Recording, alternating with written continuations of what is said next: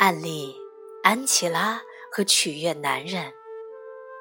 一个星期四的晚上，在马林这个地方，我刚说完有关觉醒与必须忠于自己的话题，然后我注意到有人在哭泣。那是一位四十出头的迷人女士，她的名字叫安琪拉。让情绪出来吧，我说。没关系，就让感受自然流露。透过泪光，他看着我。我问他：“你为什么流泪呢？”他回答说：“因为我的父亲。”跟你的父亲有什么关系呢？我花了好多年时间想要取悦他，可是他太残酷。你的努力成功过了吗？你已经停止取悦他了吗？没有，他回答，带着明显的绝望。他的问题立刻很清楚了。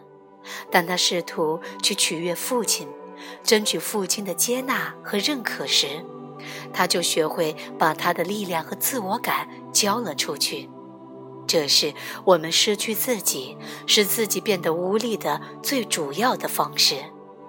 这种情形会发展出一种纠缠的模式，变得很难解决。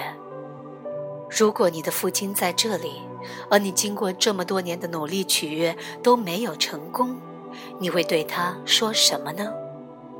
我问他，他说：“我已经试着取悦你了，但是我做不到，我做不到。”他哀怨地诉求着，声音听上去像一个十足的受害者。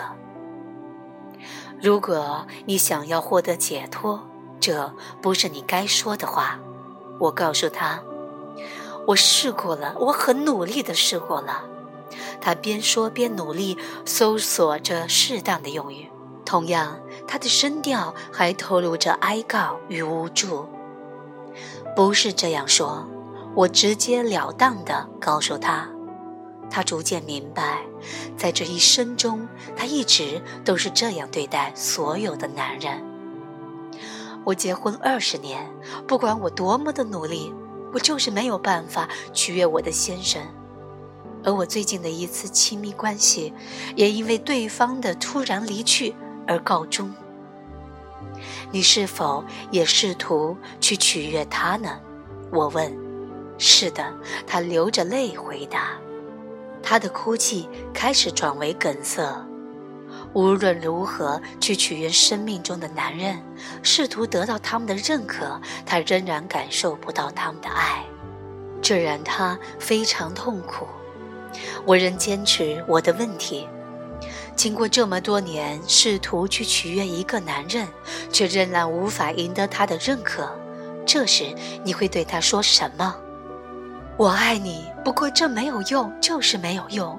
他哭泣着说：“不对，不是这样。”我不带情绪的回答，尽可能不显示我的怜悯。我努力的试过了。不对，不是这样回答。我转向在场的听众，我不知道值不值得花几个小时的时间坐在这里，直到他找到答案为止。我打趣地说。每个人都笑了，包括安琪拉。当笑声停止，他又再度尝试。这次我并没有催他，他自己已经下定决心要找到答案。我取悦不了你，他的口气比较坚定了。不对，不是。他又再试了一次，想找到比较有力的用语。我不知道如何取悦你。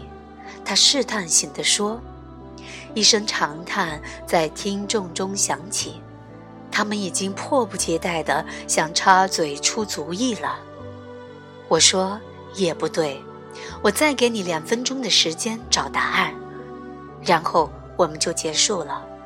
如果你答不出来，你大概需要二十五年的时间去寻找答案。”你会从一个关系换到另外一个关系，继续试图去取悦你的那些男人们，但永远不会成功。不，我一定要找到他。他抗议着说：“那我再问你一次：对一个不管你多努力尝试也无法取悦的男人，你会说什么？你会说什么可以让你自己更加有力量？你不可能被取悦的，他说，带着微弱的希望看着我，希望这可能是正确的回答。房间里立刻爆出了大笑声。不是，我坚定地回答他。他再次尝试，我取悦不了你，我不知道该怎么取悦你，我不会再取悦你了。真可悲，我说。他完全迷失了，显然没有一点头绪。我望向听众，OK，我们该给他一点提示吗？我问大家。回响很大，大家说是的。我看着安琪拉，好，我给你一个提示。他带着热切的期望看着我，或许是因为这提示能帮助他脱离孩童时代就功能失调的模式，而后来他把这模式投射到所有与他的男人的关系中。我停顿了一会儿，试图制造一些戏剧效果，然后我给了他一个提示。两个字，他的眼睛发亮，终于知道该说什么了。他大声地说：“滚蛋！”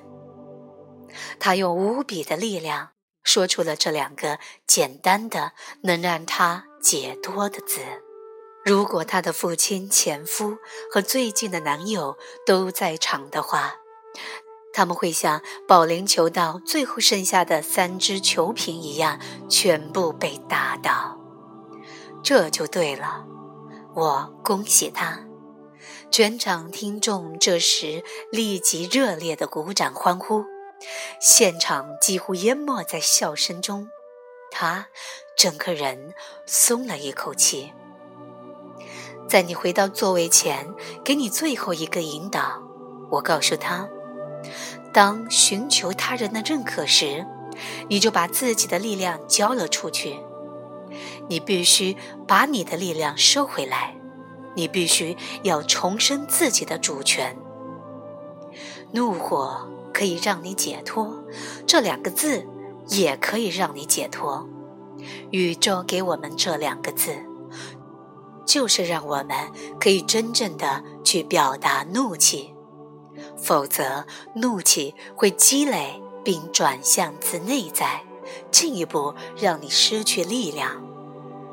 你必须要学会表达怒气的艺术，以游戏和负责任的方式来表达。